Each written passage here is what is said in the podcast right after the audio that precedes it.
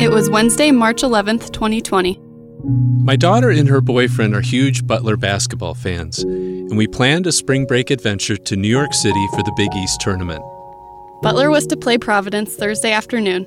We left around 5, hoping to drive halfway to Du Bois, Pennsylvania, and the rest of the way Thursday morning. News of the coronavirus was building, and the idea of social distancing had just entered our conversation. While the outbreak was declared a global pandemic that morning, there were only 1,000 confirmed cases in the U.S., 216 in New York, so we ventured off trusting that God's providence and the news from Twitter would guide us.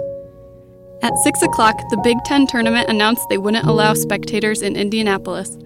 Then the ACC did the same for Greensboro, North Carolina, but no word from the Big East. Next, the NBA announced it was suspending its season. Then the president announced a travel ban from Europe. Finally, Tom Hanks and his wife were announced as testing positive. The floodgates had opened.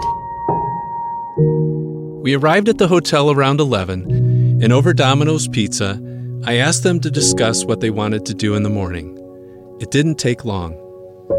We all felt like God was guiding us to head back home. Little did we know how radically life was about to change.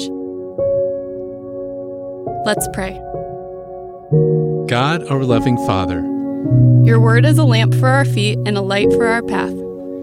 thank you for your loving providence as we continue to weather the storm of the coronavirus pandemic.